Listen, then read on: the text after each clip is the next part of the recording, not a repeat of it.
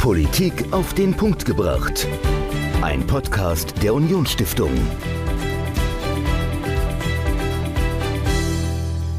Hallo und herzlich willkommen zur neuesten Folge von Politik auf den Punkt gebracht. Michael, bist du eigentlich großer Kunstfan, Kunstliebhaber? Sammelst du Kunst? Wie ist dein persönliches Verhältnis zu Kunst? Also ich schaue mir gerne Kunst an. Wir haben ja auch in der Unionsstiftung ganz, ganz viel Kunst. Ja. Aber jetzt so ein Kunstfanatiker bin ich jetzt wirklich nicht. Aber wie gesagt, schauen wir es gerne an. Malst du denn auch selbst? Äh, nein. ich auch nicht. Ich habe da tatsächlich zwei linke Hände. Ich kann gar nicht zeichnen, absolut null. Aber ich hatte eine 14 im Kunst-GK. Echt? Also ja, ja. Also keine Ahnung, wie das zustande gekommen ist, aber irgendwie konnte mich die Lehrerin gut leiden. Ich habe nicht mal das geschafft und ich bin da in meiner Familie so ein bisschen das schwarze Schaf. Bei mir in der Familie haben alle irgendwie eine künstlerische Ader. An mir ist das völlig verloren gegangen. Aber ich finde es hochspannend, Künstlerinnen und Künstler zu beobachten. Und ich finde es auch wirklich toll, dass es hier in Saarbrücken eine Institution gibt, die junge Künstlerinnen und Künstler ausbildet. Die Hochschule für Bildende Künste, da geht es nicht nur um die klassische Kunst, also ums Malen, daran, wo ich gescheitert bin, sondern auch um Design, Produktdesign, Kommunikationsdesign. Es gibt sogar an der Hochschule für Bildende Künstler einen Masterstudiengang Graphic Novel, wo dann auch Storytelling mit dazu kommt und ganz verschiedene andere Dinge, die man vielleicht auf den ersten Blick gar nicht mit einer Kunsthochschule in Verbindung bringen würde. Was noch alles in der HBK steckt und wo sie in Zukunft hingehen wird, was man sonst vielleicht in Zukunft studieren kann, darüber habe ich mit Professor Gabriele Langendorf gesprochen. Sie ist die Rektorin der Hochschule für Bildende Künste und mit ihr habe ich über die Zukunft der HBK gesprochen. Viel Spaß! Professor Gabriele Langendorf, Sie sind Rektorin an der Hochschule für Bildende Künste im Saarland und Sie lehren auch Malerei und Zeichnung. Herzlich willkommen, ich freue mich, dass Sie hier sind. Ja, vielen Dank für die Einladung. Freut mich auch. Ich habe es gerade gesagt, Sie lehren eigentlich Malerei und Zeichnung. Das ist ja so ein klassisches Bild, was man oder ein klassisches Lehrfach einer Kunsthochschule. Wie sieht denn die moderne Kunsthochschule aus? Wie sieht die HBK Saar im Jahr 2021 aus? Vielleicht können Sie einfach mal so eine Bestandsaufnahme uns geben. Ja, also das ist natürlich eine Frage, die sehr weit geht, wenn man von den Kunsthochschulen spricht, mhm. ja, weil die sind ja auch sehr heterogen in Deutschland. Es gibt ganz unterschiedliche Typen von Kunsthochschulen. Es gibt die klassischen Kunstakademien, dann gibt es Kunsthochschulen, die eher aus einer Werkkunstschultradition kommen. Dann gibt es aber auch mittlerweile Kunsthochschulen, die eher medienorientiert sind. Also okay. das Feld ist sehr divers.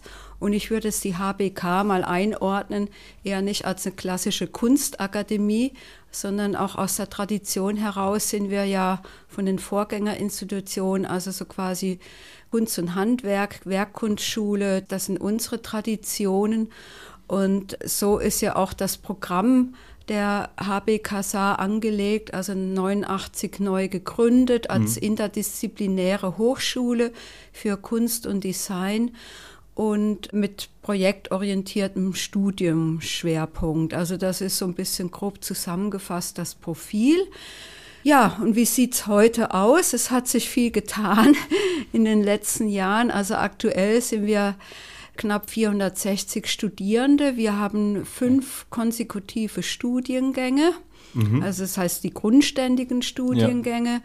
Da würde ich jetzt einfach mal drunter bezeichnen, erstmal die freie Kunst mhm. mit all ihren, sagen wir mal, Facetten, also von Bildhauerei, Performance, Film, Video, Sound, Fotografie, Licht, mhm. Intermedia und eben auch Malerei und Zeichnung. Also okay. das wird abgedeckt. Dann sind wir, glaube ich, 2005 auch wieder das Lehramt aufgenommen. Also wir bieten auch alle Lehrformen, also für Kunsterziehung, für alle mhm. Schulformen, sagen wir, des Saarlandes ja. an, Primarstufe bis Sekundarstufe 1, 2 und Berufsschule. Dann gibt es natürlich auch die klassischen Fächer Produktdesign und Kommunikationsdesign, auch ein großer Schwerpunkt. Mhm. Und ich glaube, seit 2007, 2008 gibt es bei uns auch so ein interdisziplinärer Studiengang, der heißt Media Art and Design. Okay. Ja, also wo auch so dieser ganze Medienschwerpunkt interdisziplinär gelehrt wird, also mhm. sowohl mit gestalterischen Schwerpunkten, aber auch künstlerischen Schwerpunkten. Also man kann mal sagen, von ganz einfach ausgedrückt, von der guten Homepage, von einem Game Design bis interaktive Anwendungen, Animationen, Film, Dokumentarfilm mhm. bis große Lichtinstallationen, also Medieninsights und wahrscheinlich habe ich jetzt so viel vergessen, ist ja. da alles drin, ja. Okay. Sie hatten jetzt gerade schon mal angesprochen, dass sich 2005 etwas geändert hat, weil dann das Lehramtsstudium wieder dazu kam. Mhm. Wie hat sich denn die Lehre sonst in den letzten Jahren verändert und entwickelt? Okay, es gibt natürlich jetzt auch noch Masterstudiengänge, die habe ich jetzt noch gar nicht erwähnt. Okay. Also wir haben noch quasi aufbauende Masterstudiengänge, das einmal Public Art, Public Design, mhm. dann Kuratieren, Ausstellungswesen, okay. Museumspädagogik, Experimental Media. Wir haben noch viele Kooperationsstudiengänge mhm. mit anderen saarländischen Hochschulen, einfach nur um die Vollständigkeit ja, abzubilden. Klar. Ja. Also das gibt es die Medieninformatik in Kooperation mit der Universität des Saarlandes, Kunsterziehung okay. natürlich auch. Ja. Dann gibt es noch Kulturmanagement in Kooperation mit der HTW und mhm. mit der Musikhochschule. Ja, wie hat sich die Lehre verändert? Das liegt natürlich auch immer an den Lehrenden selbst. Okay. Es gibt in der Zeit, also sage ich jetzt mal seit ich jetzt schon an der Hochschule bin, seit 15 Jahren, gab es ja auch ziemlich viele Wechsel im, mhm. sag ich mal, bei den Lehrenden, also bei Professorinnen und Professoren. Die setzen natürlich schon auch Schwerpunkte oder andere mhm. Schwerpunkte und verändern auch die Lehre.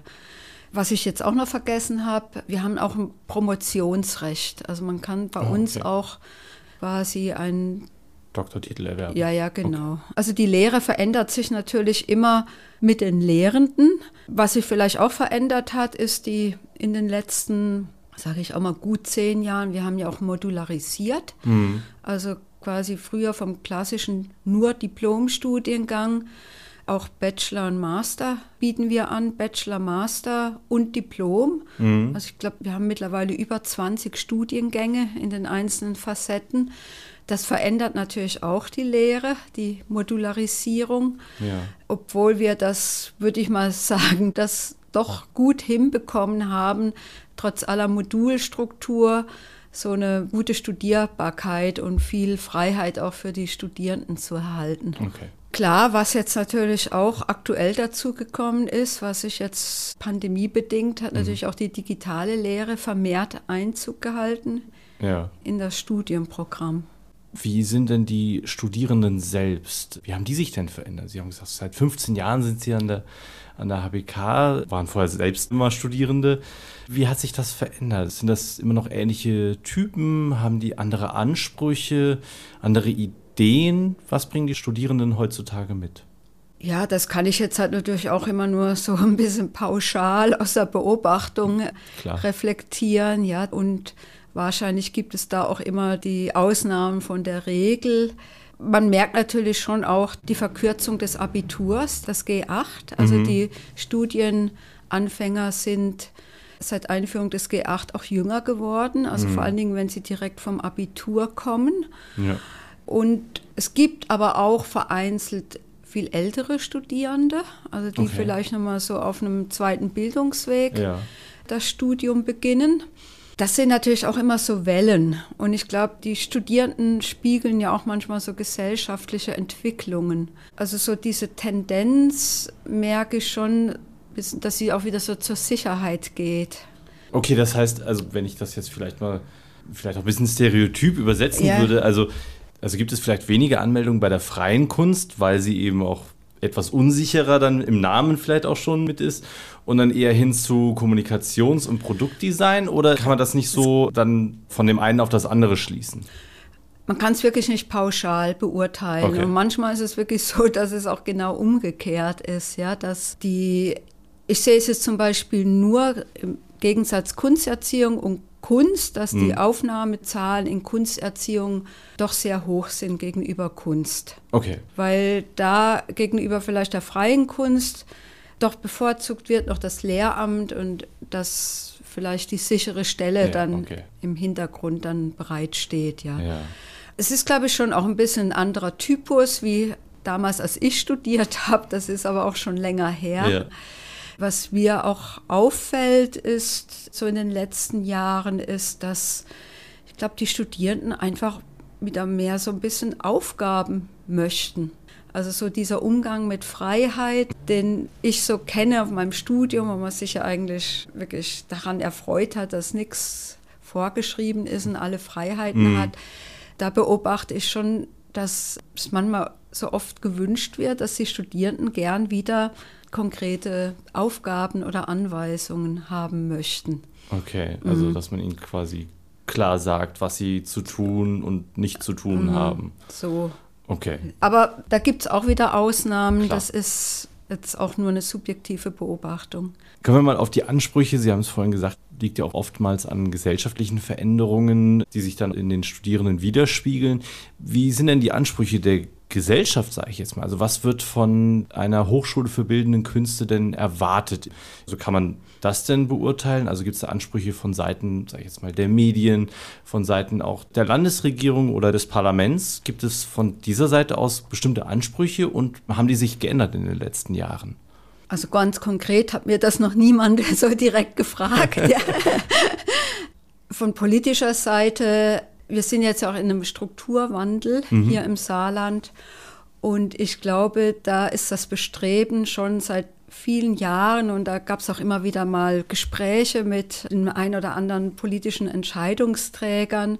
Aber natürlich möchte man die kreativen Menschen, also kreativ, künstlerisch, gestalterischen ja, Absolventinnen ja. der HBK natürlich gerne auch im Saarland behalten mhm. und dass die zur Entwicklung oder Vergrößerung dieser Gründerszene im, sag ich mal, im kreativen Berufsfeld beitragen. Okay. Also ich glaube, das ist sicher eine Erwartungshaltung, die an uns gerichtet ist, ja. Mhm. Kann ich irgendwo auch gut nachvollziehen. weil die Kunsthochschulen kosten ja auch Geld, ja. Klar.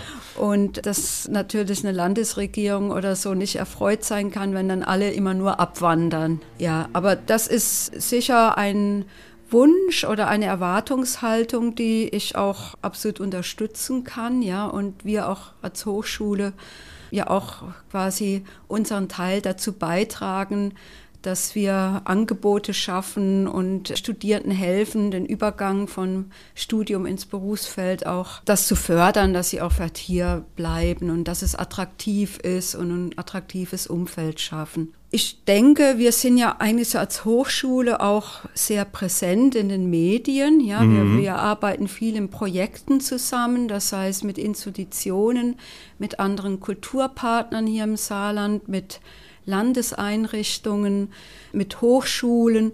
Also ich glaube, da ist ein sehr lebendiger Austausch. Ich glaube, wir sind regelmäßig in der lokalen Presse, in der ja. Zeitung, im SR und so weiter. Also ich glaube, da können wir uns nicht beklagen. Und ich glaube, das ist auch das, was vielleicht auch von der Bevölkerung, sage ich jetzt mal, oder auch, dass man auch irgendwie als Hochschule präsent ist und mhm. als quasi Player im Land wahrgenommen wird. Jetzt sind wir ja im Saarland, haben wir eine besondere geografische Lage auch mit einer Hauptstadt, deren Stadtgrenze, Landes- und auch Bundesgrenze ist. Drüben haben wir direkt Frankreich, Luxemburg in der Nähe. Die Großregion spielt ja eine bedeutende Rolle im Saarland. Spielt die auch für die HBK eine große Rolle oder ist das dann eher eine Konkurrenz, wenn man dann nach Frankreich, vielleicht nach Metz guckt oder nach Luxemburg? Wie sieht es denn mit Kooperationen in die Großregion aus? Nein, also im Gegenteil, das ist ja für uns eher befruchtend und das mhm. ist ja auch das, sage ich so ein mit einem Pfund für diese Hochschule, ja. ja, diese großregionale Lage. Die ist natürlich nicht alles, das ist auch klar. Wir mhm. müssen auch die Fühler in andere Bereiche ausstecken, in andere Länder oder auch in die, sag ich mal, Norden, in die Bundesrepublik. Ja, ja. Es schadet auch nichts, wenn man mal in Berlin von uns hört. Ja. Aber trotzdem ist es natürlich hier wirklich wunderbar, dass wir diese Kooperation mit Partnern leben dürfen. Und die sind ja wirklich da. Also es ist mit den Kunsthochschulen hier in der Großregion gibt es gute Beziehungen. Mhm. Die habe ich auch in meiner Amtszeit auch mit aufgebaut. Wir haben Kooperation mit der Kunsthochschule in Nancy, mhm. in Metz, ja, mit Straßburg habe ich schon zusammengearbeitet, aber auch mit Belgien. Also da bin ich jetzt nicht nur die Einzige. Es gibt viele Lehrende, die dann einfach auch mal Projekte machen, Ausstellungsprojekte in die Großregion hinein. Mit Luxemburg haben wir jetzt auch wieder ein neues Format mit dem Casino aufgenommen, auch mit den anderen Hochschulen zusammen. Also da passiert punktuell schon sehr ja. viel und Klar, es ist jetzt ein bisschen, durch die Pandemie haben sich alle ein bisschen mit sich selbst beschäftigt, Klar, aber ja. ich denke, wenn jetzt die Zeiten wieder besser werden, dann werden auch die Aktivitäten in die Großregion, auch jetzt von Kunsthochschulen und so weiter zunehmen. Also da gibt es wirklich viele Sachen schon im Lauf der Geschichte der HBK, dass es immer wieder Kontakte gesucht wurden, Kooperationen stattgefunden sind ja, man muss es einfach machen. Man muss dann auch immer Klar. wieder die Kooperation leben. Kommen wir mal auf die Digitalisierung zu sprechen. Sie hatten das ja vorhin angesprochen. Jetzt im Zuge von Corona ist die- die Lehre auch digitaler geworden. Aber wie hat denn die Digitalisierung die HBK verändert? Ich würde das gerne aufteilen in zwei konkrete Bereiche. Also zum einen Digitalisierung im Sinne von neue Werkzeuge, die zur Verfügung stehen.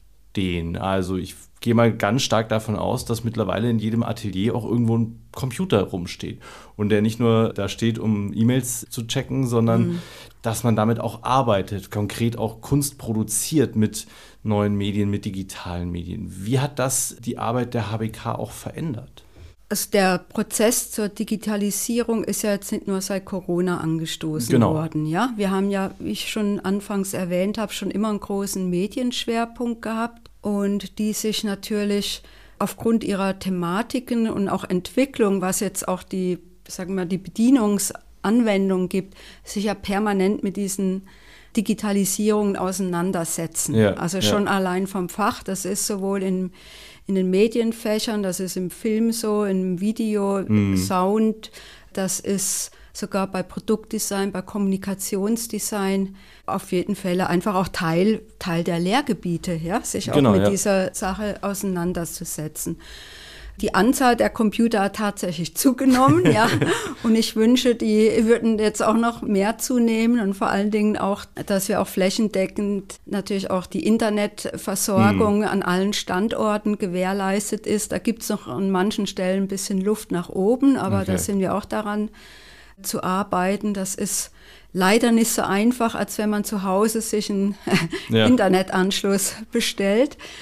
Ja, auch in der Kunst, klar, ich würde mal so sagen, wenn ich es einfach mal auf mein Lehrgebiet runterbreche, die Malerei arbeitet für euch jetzt noch traditionell, aber auch, sage ich jetzt nur in Anführungsstrichen, aber trotzdem verhandelt man Malerei auch immer wieder neu.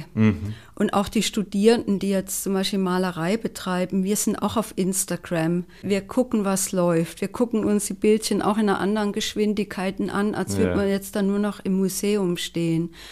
Und diese ganze digitalisierte Welt, die beeinflusst auch das Arbeiten, auch die Auseinandersetzung mit, glaube ich, klassischen künstlerischen Techniken.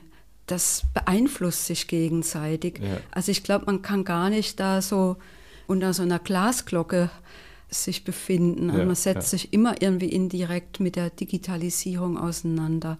Auch wenn man jetzt nicht den ganzen Tag nur vor dem PC sitzt. Das wäre im Prinzip meine nächste Frage gewesen. Also der zweite Teil dieses großen Begriffs Digitalisierung, eben die neuen Medien. Mittlerweile sind Facebook und Instagram und alle anderen Formate oder Plattformen, YouTube zum Beispiel, fester Bestandteil auch von Firmenkommunikation oder also ich wüsste jetzt kaum jemanden, der nicht auf irgendeiner Plattform angemeldet ist, auch privat.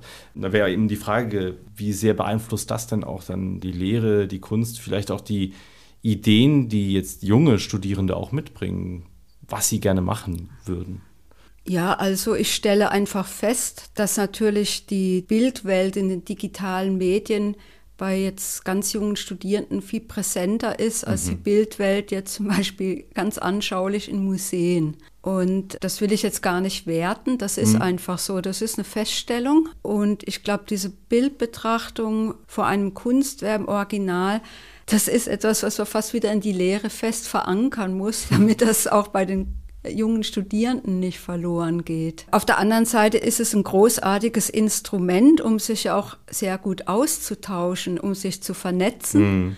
Also das finde ich wunderbar. Und wenn die Studierenden das auch lernen, produktiv damit umzugehen, also jetzt einfach nicht nur Spaßfotos draufzustellen, Ja. sondern auch produktiv mit ihren Arbeiten oder für ihr für ihr Werk, für ihre Position, sich da in die Öffentlichkeit zu treten, dann kann man das sehr positiv betrachten. Es gibt natürlich aber auch Studierende, die verweigern sich dem auch völlig. Also Okay. das gibt's auch. jetzt, mein Bruder hat studiert, hat mir erzählt, dass Sie einen, quasi so, so einen kleinen Ach. Gegenpol zu dieser ganzen Digitalisierung auch in Ihrem Lehrgebiet verankert haben. Sie haben einen Färbergarten eingerichtet oder Färberlabor. Das haben andere Studierende ah, okay. mit Pflanzenfarben. Das würde ich natürlich eher auch so unter dem Begriff Trend Nachhaltigkeit, ja. der ja auch sehr wichtig ist und der, glaube ich, auch die Hochschule in Zukunft noch mehr mhm. prägen wird. Ich biete jetzt persönlich einfach auch immer noch so eine Art Werkstoffvermittlung okay. für Farben und Pigmente, was natürlich ah ja, auch okay. die Färbesachen alles inbegriffen ist. Aber kann man das so ein bisschen als Gegenbewegung zu dem Digitalen sehen, dass man sagt, okay, das Digitale ist super toll, hat viele Vorteile, Vernetzung, man kann sehr schnell sehr viele Dinge auch ausprobieren, auch neue Dinge ausprobieren. Und wir setzen dem Ganzen jetzt etwas entgegen, indem wir nochmal mehr auf das Haptische, auf das Gefühl und das Sehen und Riechen, also die mhm. praktischen Sinne, dass wir mehr darauf setzen. Gibt es diese Bewegung auch an der HBK?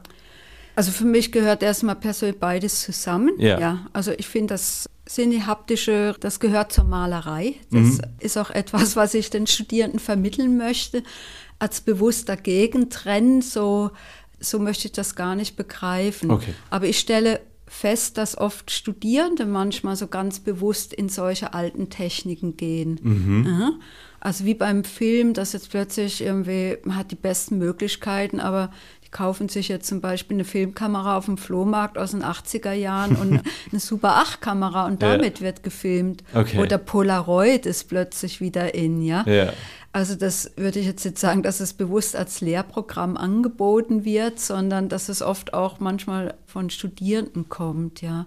Aber insgesamt sind die sozialen Medien auch für die HBK natürlich wichtig geworden. Wir haben ja, ja auch eine auch unsere Homepage hat sich über die Jahre extrem erweitert. Mhm. Also das ist ja sowohl eine Kommunikation nach außen, aber auch sogar ein internes Kommunikationswerkzeug, ja, also dass das Vorlesungsverzeichnis digital von allen Lehrenden bedient wird, mhm. dass Upload-Funktion gibt, interne Kommunikationsbereiche, das ist wie eine Datenbank, eine mhm. Projektdatenbank, also das die HBK zusammengefasst ist auch nochmal auf unserer Homepage, ja. Mhm. Es hat sich auch entwickelt und bis natürlich auch zur Darstellung dass wir ja auch auf sozialen Kanälen präsent sind und auch immer mehr Studierende und Ateliers und so weiter. Sie hatten es relativ am Anfang angesprochen, Corona hat die Lehre verändert. Was stellen Sie durch die Corona-Pandemie denn noch fest? Also ist vielleicht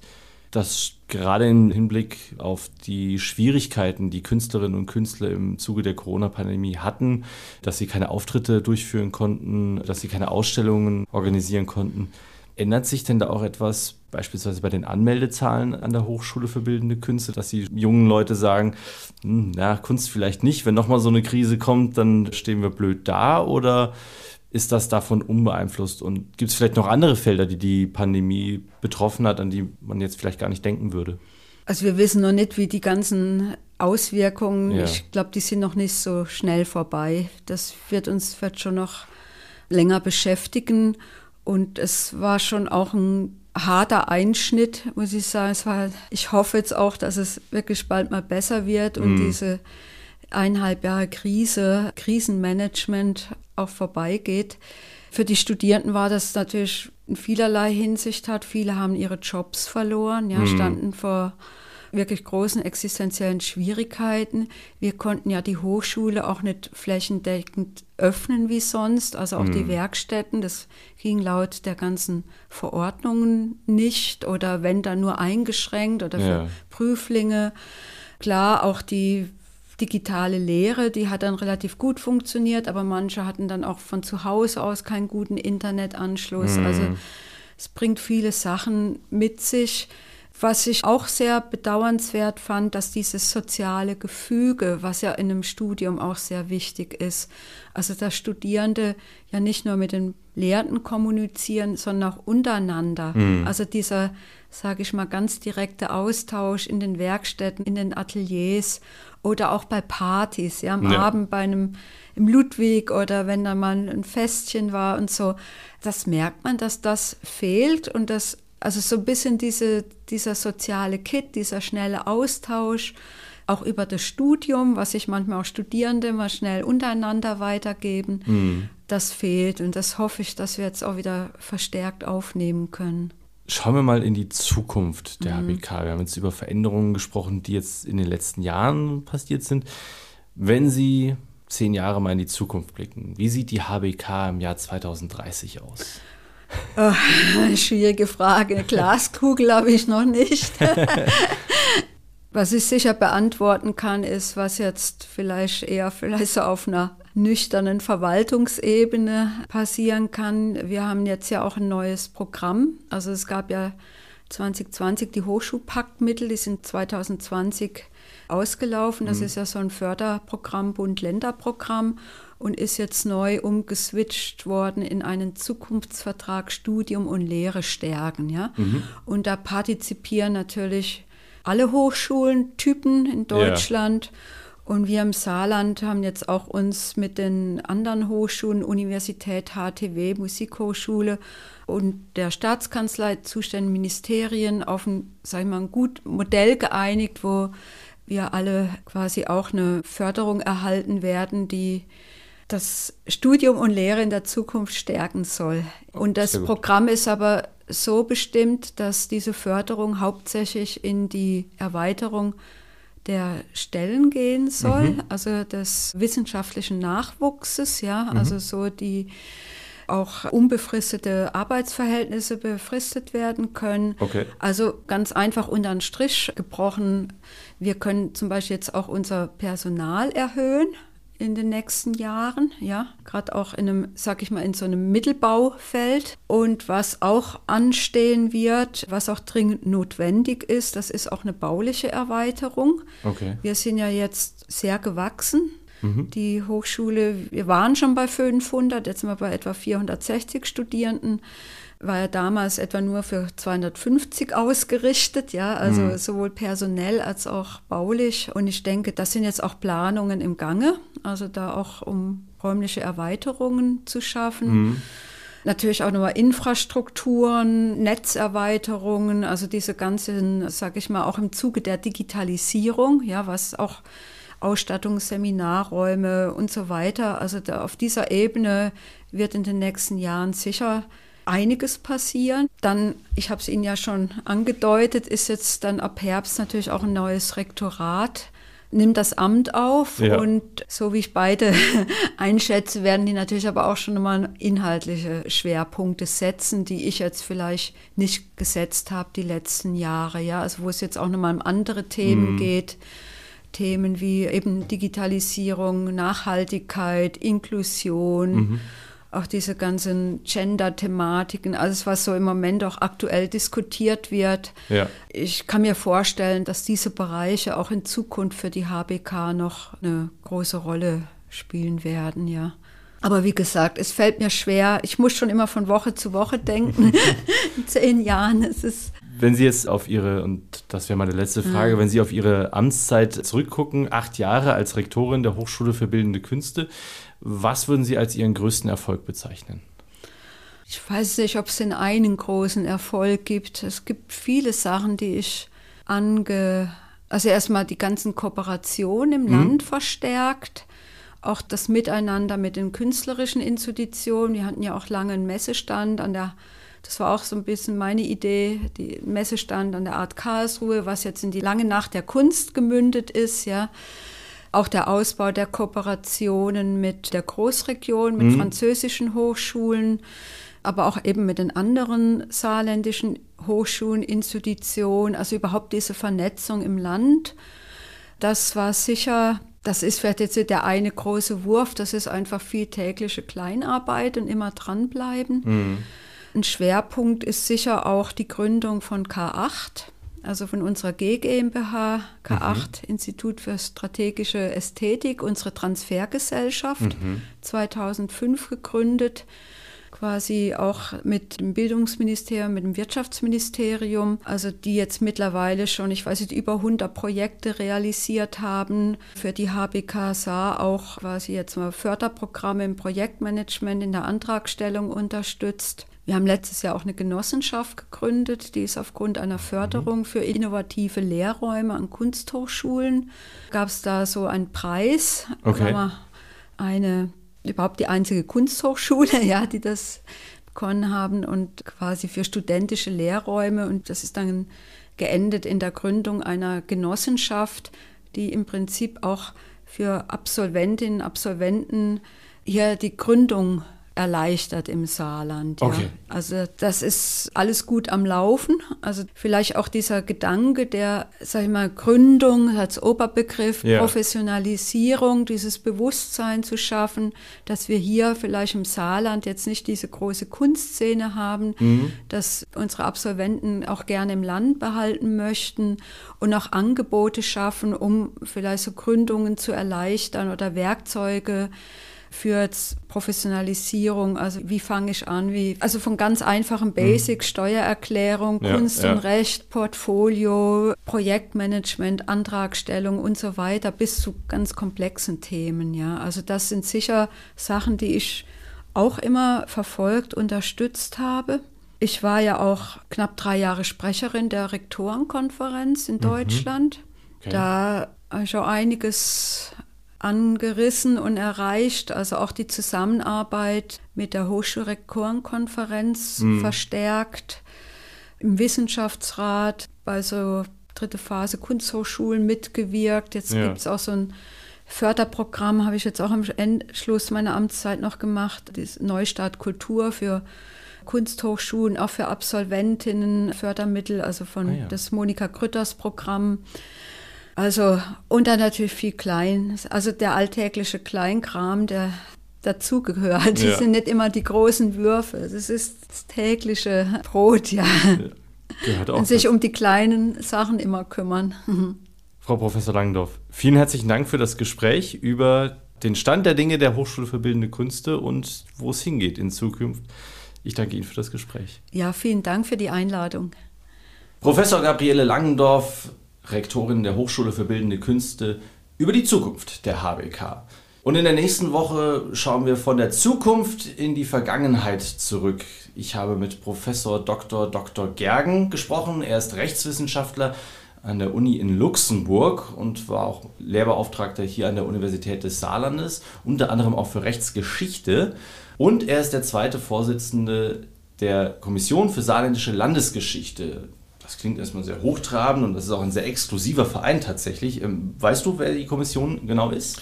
Also bis zu der Veranstaltung in unserem Haus leider nicht. Also vorher war es mir noch nicht als Institution so aufgefallen oder bewusst geworden, dass es sowas gibt. Ja, die gibt es seit 70 Jahren. Die haben jetzt am 17. Juni ihr Jubiläum begangen bei uns im Haus der Unionsstiftung mit einem Festvortrag, bei dem auch der Ministerpräsident zugegen war. Also der war nicht einfach so da, sondern diese Kommission ist von der Landesregierung eingesetzt worden 1951, 1951 und hat zur Aufgabe, die Geschichte des Saarlandes und der Menschen zu erfassen und zu dokumentieren. Das ist die große Aufgabe der Kommission. Und was sie noch machen und wie das aussieht und wer dort Mitglied werden kann in dieser Kommission, darüber spreche ich mit Professor Dr. Gergen und das Interview hört ihr nächste Woche. Bis dahin. Ciao. Politik auf den Punkt gebracht. Ein Podcast der Unionsstiftung.